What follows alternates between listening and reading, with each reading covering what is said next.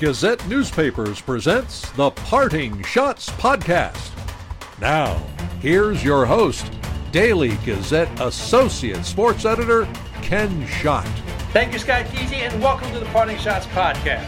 Available on Apple Podcasts, Spotify, Castbox, and SoundCloud. Subscribe today. Thanks for joining me from the Parting Shots Podcast studio in Schenectady, New York.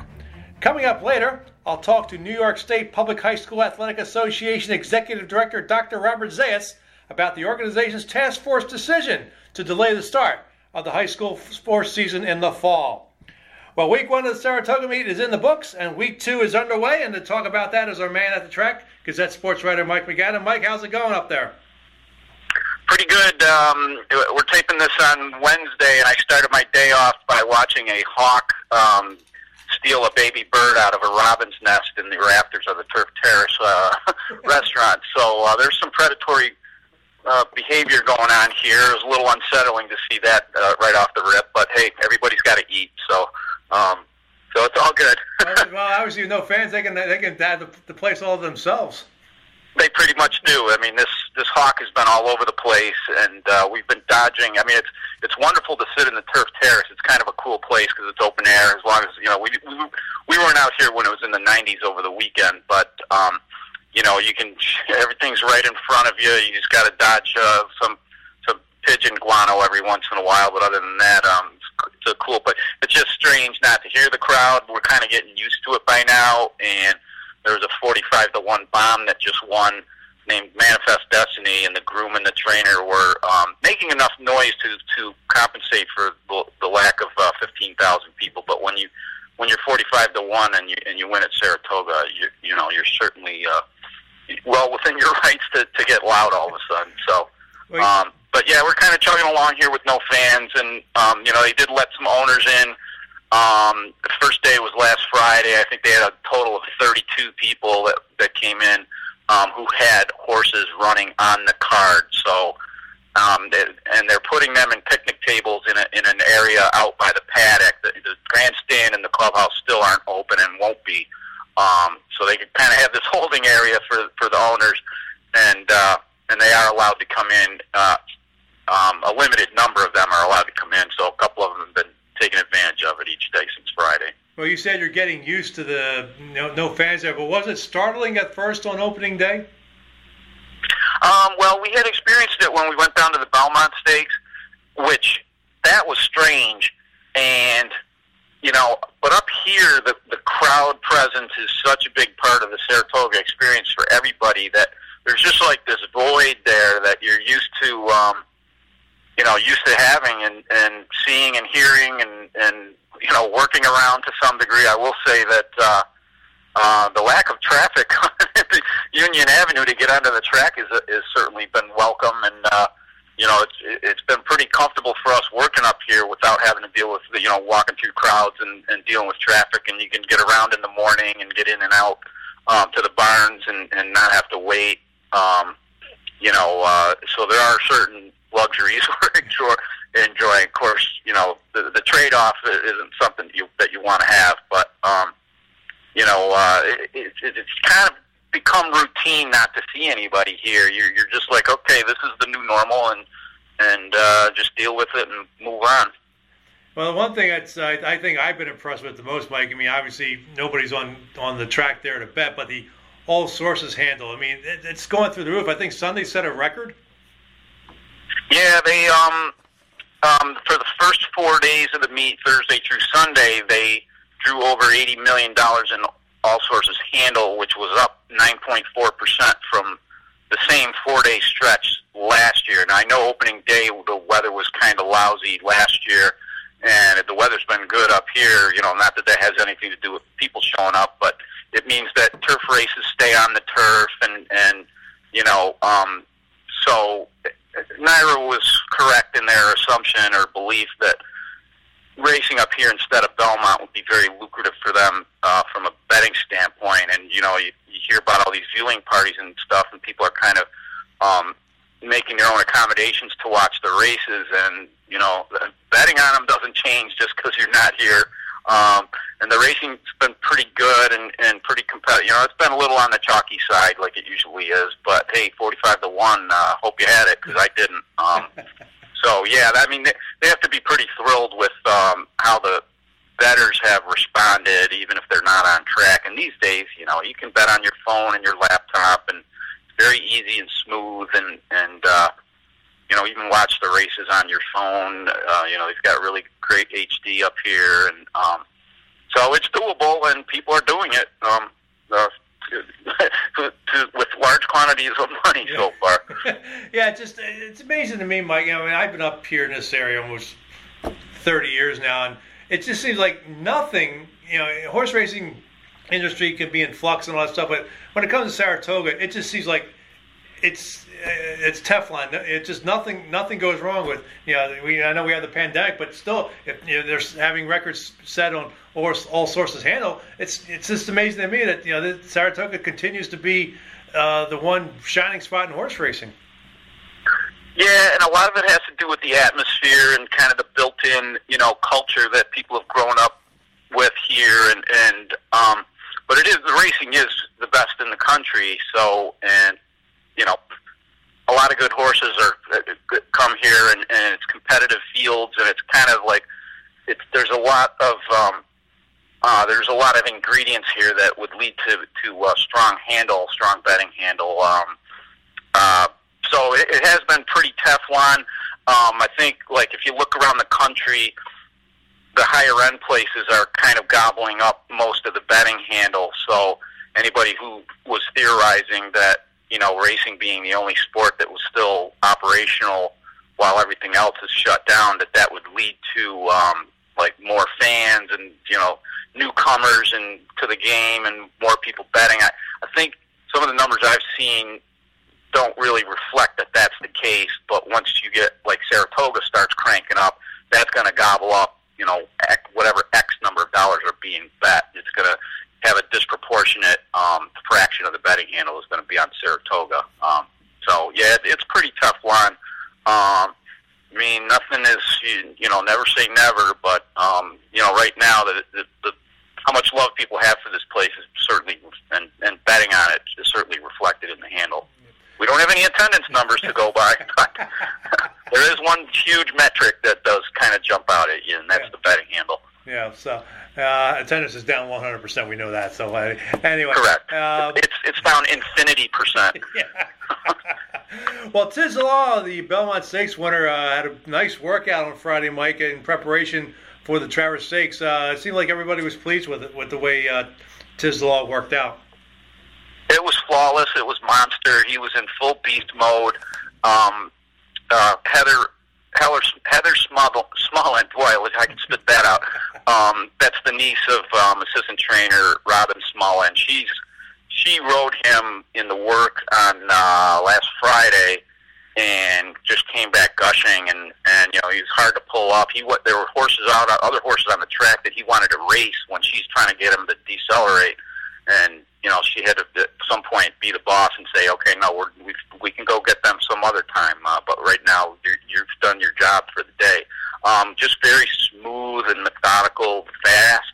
Um, before the work, Jack Knowlton, the Sackatoga stable uh, operating partner, um, he said we want him to go in a minute or 101 maybe, and he went in 59 and change and did it effortless, effortlessly um, galloped out very strong, came back, and you know the old cliche is he, he couldn't blow out a candle because he wasn't breathing hard afterwards, and, and just looked like a happy horse who enjoys his job and is in just crazy fit, you know, shape and and just a monster right now. I mean, I don't see anybody beating him in the Travers in a couple of weeks. Um, and the field I don't, is not going to be real stellar based on where other horses are supposedly going and who's going to show up for the for the Travers. But um, I mean, the Saratoga Saratoga people are not going to be complaining if he wins by you know six lengths again because or four and change whatever it was in the Belmont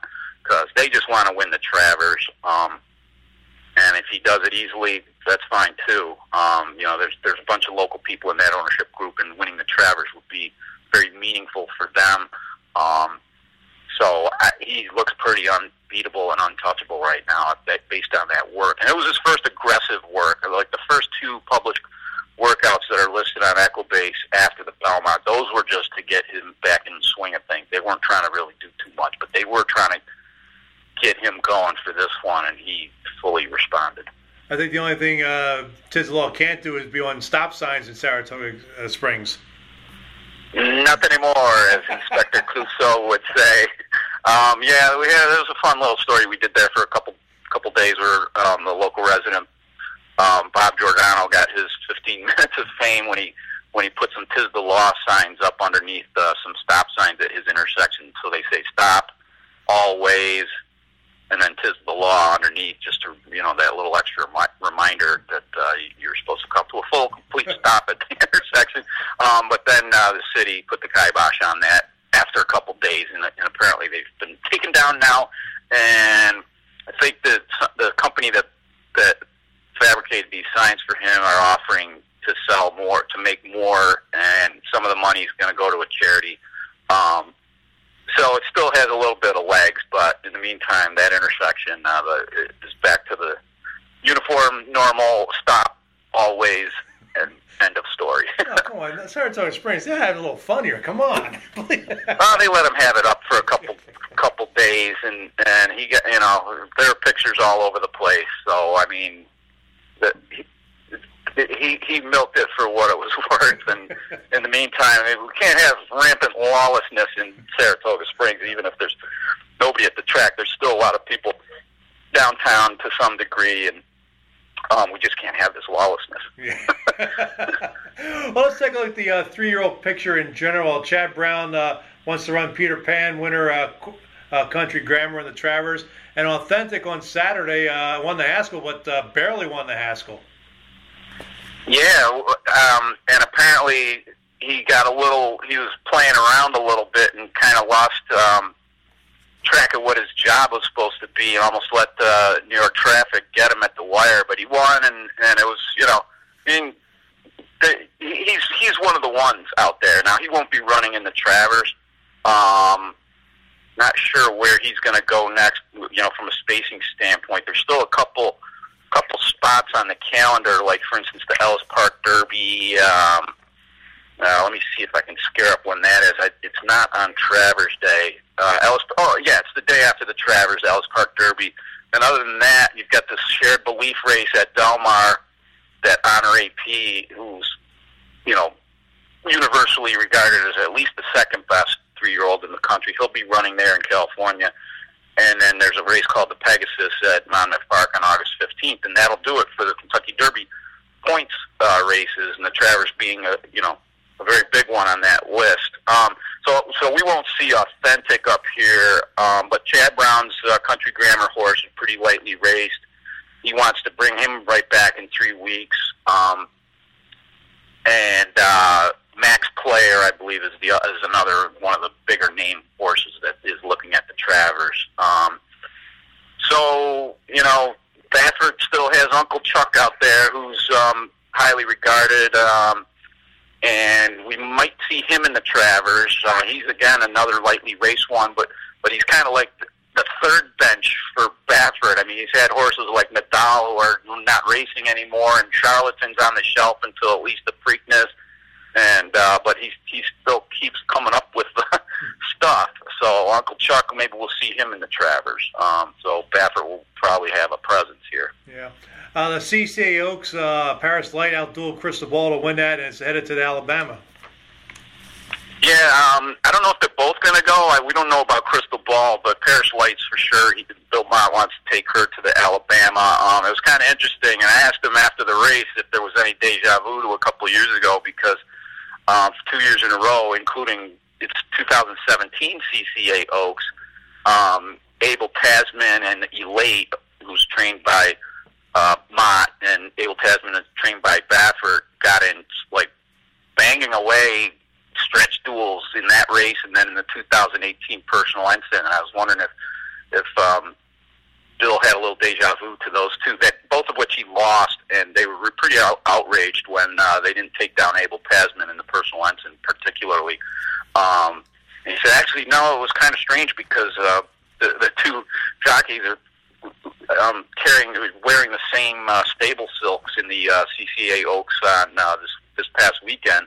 Uh, it was a WinStar um, LLC thing that they set up, and they, so they're they're both wearing identical silks. It kind of weird, you know, almost like training partners in the morning kind of thing. Um, but uh, yeah, Paris, Paris Lights should come back in the Alabama. Um, not sure who else will, will be there. I'm not sure if Baffert's Crystal Ball will come back, but um, be pretty good rematch if she did because they were they were uh, going at it all the way down the stretch. So what are we looking forward to in week two? Um, quiets down a little bit. I mean, coming up this weekend, um, we got the Alfred Vanderbilt, and I, I'm a big fan of this horse Whitmore. Um, supposedly he's going to run in there. Um, and then also the Boston Spa on Saturday, and then we got the Bernard Baruch, which is always a really good um, um, turf. It was a mile for a while there, and then they it looks like they lengthened it back out to a mile and sixteen. So a good turf uh, turf race, but generally kind of this is, might be the most quiet Saturday of the meet in terms of fireworks and, and big name races and stuff like that. Uh, you know, they NYRA for a few years now has really tent pulled their good stuff on Saturdays and Sundays and a little bit on Friday. The middle of the week is a little, um, you know, is certainly lighter as far as uh, you know fireworks. But um, and then the following weekend is is Whitney uh, Day, and that's going to be really good. And and uh, you know, personal ensign is that same day as the Whitney, August first, and uh, this weekend we're going to try to get up here and see if we can get some some fresh photos of Midnight Bisou, who will be running in the personal ensign. Uh, she gets she goes out onto the track at 5:30 in the morning. So we're gonna Saturday if she's working, we're gonna try to get here and, and see what she's up to these days. Um, so Whitney weekend, the following weekend is looking like total blockbuster. They moved the Allen Jerkens to that day as well, usually on Travers Day. Um, so this weekend is a little, little on the quiet side. Like I said, I would like to be interested to see Whitmore run in the Vanderbilt, um, see what he's up to these days. Um, and uh, we'll, we'll kind of like snoop around to see who's working this weekend. Um, Tiz the law worked on Friday last weekend. We'll see if he does it again. We are supposed to get some some rain on Thursday, some thunderstorms and stuff, but um, Friday through Sunday uh, looks like really really good weather. So we can look forward to that. Yeah, we never, should, never going to complain about that. Not at all. We should give a shout out to a Gazette photographer, Erica Miller, who does a great job up there at Saratoga. She sure does. Yeah. So good Yep. job by Erica. Mike, uh, we can follow you on Twitter at uh, Mike underscore MacAdam. Uh, Mike, thanks for joining me. We'll do this again next week. My pleasure. I'll be here. Maybe not a lot, probably a lone soul on an island, desert island, but uh, I'll be here every day. Maybe, So. maybe that hawk, maybe, maybe, keeping an eye on stuff. maybe, maybe that hawk will join you. Who? That hawk. Oh, I don't want that guy near me. He's he's he's had his fill for Wednesday. Uh, I've seen him around a lot actually. So he's had the the run of the place with no people. I, I think he, he's a little more aggressive and and um, you know not worried about uh, showing himself around here. Cause it's just us couple couple writers. We're not bothering him. well, I appreciate it again, Mike. Thanks a lot. All right, thank you, Ken. Okay, Up next, New York State Public High School Athletic Association Executive Director, Dr. Robert Zayas, talks about the organization's task force decision to delay the start of the high school sports season in the fall. You're listening to the Parting Schotts podcast, available on Apple Podcasts, Spotify, Castbox, and SoundCloud.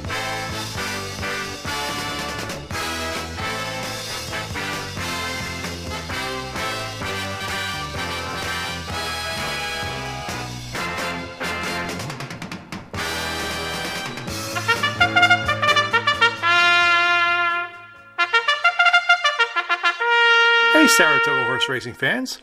Want a chance to win a $50 gift certificate? Then play the Daily Gazette Saratoga Pick 7. Pick your horses that score the most points in the first seven races at Saratoga Racetrack. The winner receives a $50 gift certificate to either an area eating establishment, hardware store, golf course, bookstore, or wine and liquor store. To see the list of establishments participating, pick up a copy of the Daily Gazette. To play, go to pick7.dailygazette.com and make your picks 15 minutes before post time the day of the race. The Saratoga Pick 7 contest is run by the Daily Gazette Advertising Department and not affiliated with the Daily Gazette Sports Department. I'm Dr. Howard Zucker, New York State's Health Commissioner. I'm calling on all New Yorkers to do their part to slow the spread of coronavirus. Everyone, even young people and those who feel well, stay home. If you must go outside, stay six feet from others. This will ensure everyone who needs hospital care can get it. This virus spreads even without symptoms. Stay home and stay safe. Be a part now so we can all be together later. Stay informed at health.ny.gov slash coronavirus.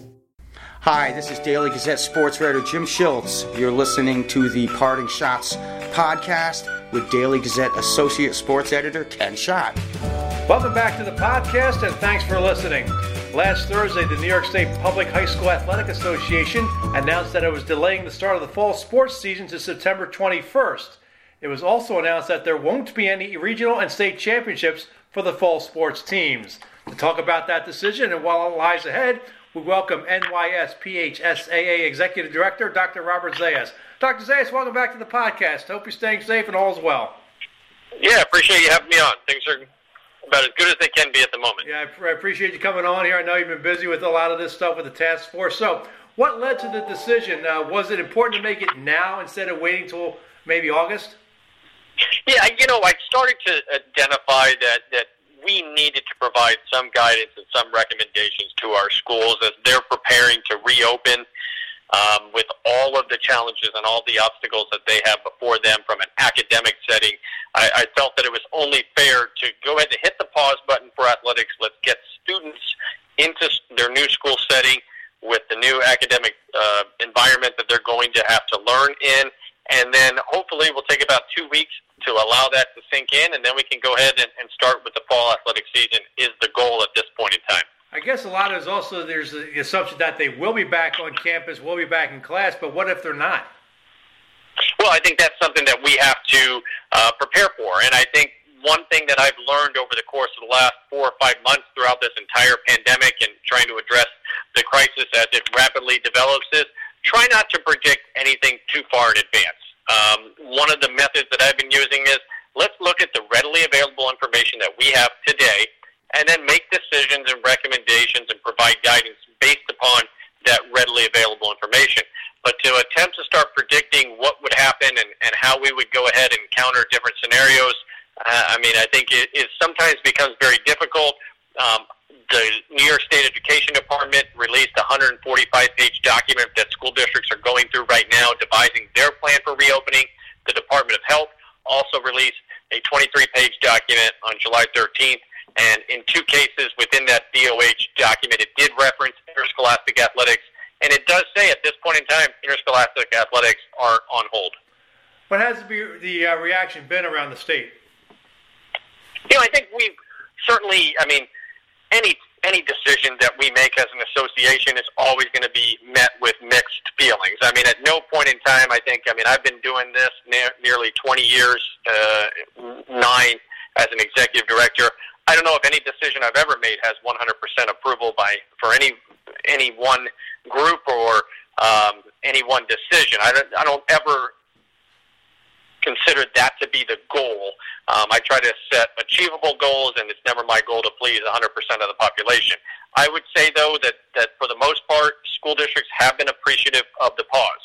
I would also say that some parents don't understand why we are pausing fall sports to September 21st. Some parents haven't read through all the documentation. They haven't read the 145 page document that I just released to truly understand what school districts are encountering as they attempt to reopen this fall. Yeah, I look. Uh, my home state of Pennsylvania, the PIAA just announced, uh, I think, within the last week, that they're going. They're going to start right on time. Uh, we read a story in Wednesday's Gazette that the Texas uh, football is going to delay their start for the big schools, and I just read a story in the Washington Post where uh, Montgomery County in Maryland, uh, their school district not only canceled the fall sports season, but they already canceled the winter sports season. So you, you look around at some of the surrounding states like Maryland, like Pennsylvania I mean, how difficult was this decision? I mean, uh, trying to weigh that. Yeah, you want to have these kids play, but you, at the same time, you want to be safe. Well, I mean, I think any decision that we make we're always cognizant of the fact that we're making decisions on behalf of almost 600,000 student athletes. And any decision of that magnitude is going to have major ramifications for not just students, but schools and their families. So we take each decision very carefully. Um, I, I do find it interesting. I mean, I receive a number of emails every single day from parents um, who are questioning our decision, criticizing it, and that's just the, the way this, this line of work goes. I don't ever have a problem with that. But you know, I do find it interesting when you when you look at what's happening in other states and then try to model that and say that that that should be what we're doing here in New York. That's not the way that it works. Um, and I was just on a conference call with every other executive director in the country yesterday afternoon and had the opportunity to hear from uh, colleagues of mine in Pennsylvania, New Jersey, Massachusetts, Texas, California, and everybody is facing the same type of problem, but in a different way. And here in New York, the Department of Health has said interscholastic athletics is on hold until further guidance is given and additional guidance is forthcoming. We have no definitive timeline from state officials as to when we're going to be able to start back up for interscholastic athletics. Some other states have been working closely with their state officials. They have different infections rates, they have different data that they're examining, and they're able to start based upon their guidance and their recommendations and restrictions. So, although we're all dealing with the same crisis, we're all dealing with it in a little bit of a different way depending upon where we're located geographically throughout the United States. And of course, you see the, the area colleges like here, at U Albany, uh, Union, RPI, either postponing or canceling the fall sports. So, I mean, it seems like everybody's making decision with with the health of everybody in mind. It's, it's amazing to me some people don't get that. Yeah, I think though. I mean, and you got to appreciate the people's passion, you know, and, and enthusiasm for high school sports, and th- that's one thing that I always try to look at the positive side of things and look at it as the glass being half full rather than half empty. Is you know, if I wasn't receiving any concerns, then that would mean that really high school sports didn't didn't mean a lot to a lot of people. And I think you know to see the concerns and to see the enthusiasm that people have for wanting to return high school sports, wanting to get high school football started as soon as possible, wanting to get soccer and field hockey and cross country going and volleyball. I mean, that's encouraging, and I'm right there with them. But as you just said, we have to do it in a safe manner, and we have to abide by the guidance that we're receiving from state officials. And I think I, I really do. I believe we're going to have athletics in the upcoming school year. I just don't know when that will be and the extent of the participation that we'll be able to provide. But right now, uh, here, um, as of today, we're starting fall sports on September 21st, unless something changes, and we'll continue to examine that. Talk about the plans uh, if the fall season does get started, and then there's, there's a delay in it because of the pandemic. I think you're, you're talking about like uh, three uh, tiers of sports maybe happening starting in the winter. Yeah, I mean, if we do have an interruption to the fall sports season, as we're planning to start on September 21st, then we could go and pivot and move to what we refer to as option B or a condensed season. And what that means is we would put the fall, winter, and spring seasons all in a condensed, abbreviated fashion starting in January. So we could start off with winter sports season in early January, run that for 10 weeks, then potentially start fall sports in early March, run that for 10 weeks, and then start the spring sports in the latter part of the spring semester for schools, um, and then try to give every student the opportunity to participate in their sport of choice in the upcoming school year. However, and I emphasize, however, by saying the condensed season is not perfect. At no point in time is anything we're going to do this upcoming school year perfect and without issues and obstacles to overcome. But when you look at the over, over uh, the condensed season format, we do have an overlap in seasons. We can't add more weeks to the month of May. If we could have eight weeks in the month of May, a lot of our problems would be solved. Unfortunately, that's just not possible. Inclement weather certainly pre- presents a major problem with the condensed season format. And then we also have multi-sport athletes that may have to make a choice towards the end of one season and the beginning of another if we can't reduce that overlap in some form or fashion. And along those same lines, we also have officials and coaches that either officiate or coach multiple sports and then would be put in a tough predicament when it comes to the overlapping of seasons. So instead of having 10 week seasons, maybe it'd be more appropriate to have an 8 week season. Instead of ending in mid June, maybe we could go to late June. So that's what I'm saying is that the dates are tentative right now. The template is there for us to utilize, but we have to be willing to be flexible. We have to be willing to compromise. and we have to be willing to revise and amend our proposals and our thinking as the information develops. If that scenario takes place, does that mean no state, no regional state championships again? That's still yet to be determined because uh, depending upon infection rates, depending upon the data, depending upon the social distancing and the mass gathering restrictions that we would have placed upon us, maybe state championships wouldn't be appropriate, but maybe we could have some type of a culminating event. Maybe we could have regionals and then an upstate, downstate championship. Um, maybe we could just end at the regional level, and that would be a huge accomplishment in a time period like this to be able to have a regional championship. So so much is dependent upon the data and the, the guidance that we receive from state officials. And that's really the reason why, I mean, I, I met with all of our sport coordinators yesterday, and I asked them to just be patient and allow things to develop, and we'll address them as they come. It does nobody any good to get frustrated or upset or surprised today because the question I asked, what are we going to do tomorrow? Because the last four months have, have really told me one thing is things are going to change. They're going to change quickly, and we can't get too upset today because – uh, tomorrow will be a new day, probably with its own set of challenges and obstacles to overcome. What's the role of the uh, task force moving forward?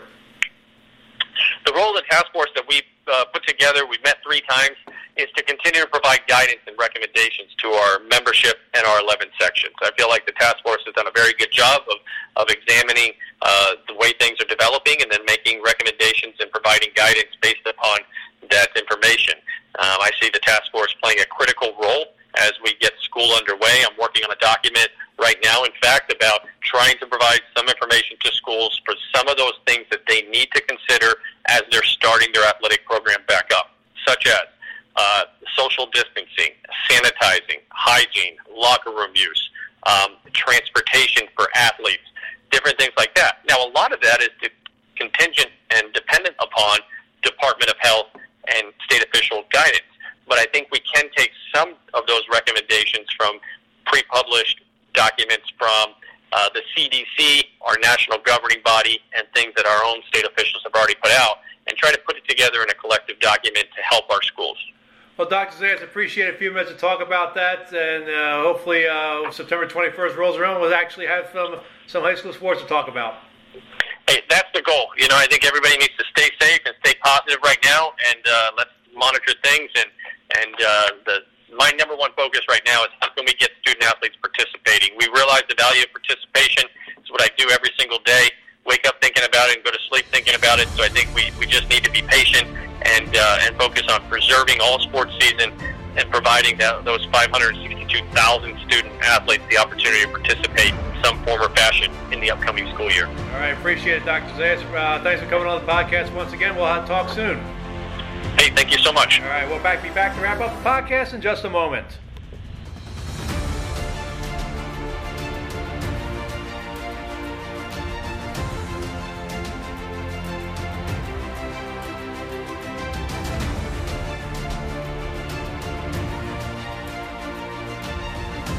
Hi, this is Miles Reed, editor of the Daily Gazette. These are difficult times. For most of us, the coronavirus crisis has been a time of unprecedented upheaval, uncertainty, and fear.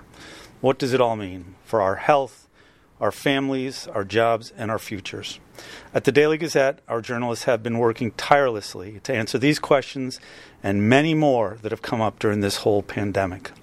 How many people have tested positive locally? How many have died? Has anyone died in the local nursing homes? Now, in these difficult times, we're turning to you to support our work by purchasing a subscription or making a donation to help fund our daily efforts. With your support, these are the questions we're continuing to report on. Every day, our reporters and photographers have been working the streets and the phones to answer these critical questions. And every day, they answer the bell with their timely and well documented reports from the front lines in the region. Behind the scenes, the rest of our editorial team, including our sports writers, copy editors, and digital producers, have been wholly focused on covering the COVID 19 story. During this critical time, everyone here at the paper is working to provide important news and information to keep the community safe and connected. But our ability to serve our community is being threatened by some economic challenges posed by the pandemic. We have stay at home orders, business closures, and school shutdowns, and they're contributing to the massive instability in the local business landscape. Despite all of these changes, the Gazette will remain committed to serving the community for many years to come, just as we've been doing unfailingly for the past 125 years. So please go to thedailygazette.com and donate or purchase a subscription to the Daily Gazette. Thank you, be well, and please keep reading. Hey NASCAR fans, it's time to rev up the engines and play the Daily Gazette's Auto Racing Contest. Each week during the 36 week racing season, you pick 10 drivers. If you have the week's best point total, you'll receive a $50 Hannaford gift card. If you have the best point total for the season, you'll win a $250 Hannaford gift card. Be part of the fun. Go to dailygazette.com slash auto racing. Get your motor running and play today. Hi, this is Union Women's Hockey Coach Josh Sciba. You're listening to the Parting Schotts podcast with Daily Gazette Associate Sports Editor Ken Schott. Back to wrap up the podcast. Keep checking out dailygazette.com and the print edition for the latest updates in news and sports on the coronavirus pandemic. I want to thank all the doctors, nurses, and first responders who are dealing with this pandemic. We appreciate the job you are doing in this difficult time. Now that the state has reopened, that does not mean you should relax. Keep wearing them face masks while you're out. Be considerate. Be safe. That wraps up another edition of the Parting Schotts podcast. I'd like to thank Mike MacAdam and Dr. Robert Zayas for coming on the show. The Parting Schotts podcast is available on Apple Podcasts, Spotify, Castbox, and SoundCloud. Subscribe today. If you have questions or comments about the podcast, email them to me at schott, that's S C H O T T, at dailygazette.com. Follow me on Twitter and Instagram at Slapschotts. The views expressed on the Parting Schotts podcast are not necessarily those of Gazette newspapers. The Parting Schotts podcast is a production of Gazette newspapers. I'm Daily Gazette Associate Sports Editor Ken Schott. Thanks for listening, and I'll catch you next time. From the Parting Schotts podcast studio in Schenectady, New York, good day, good sports, be smart, and stay safe.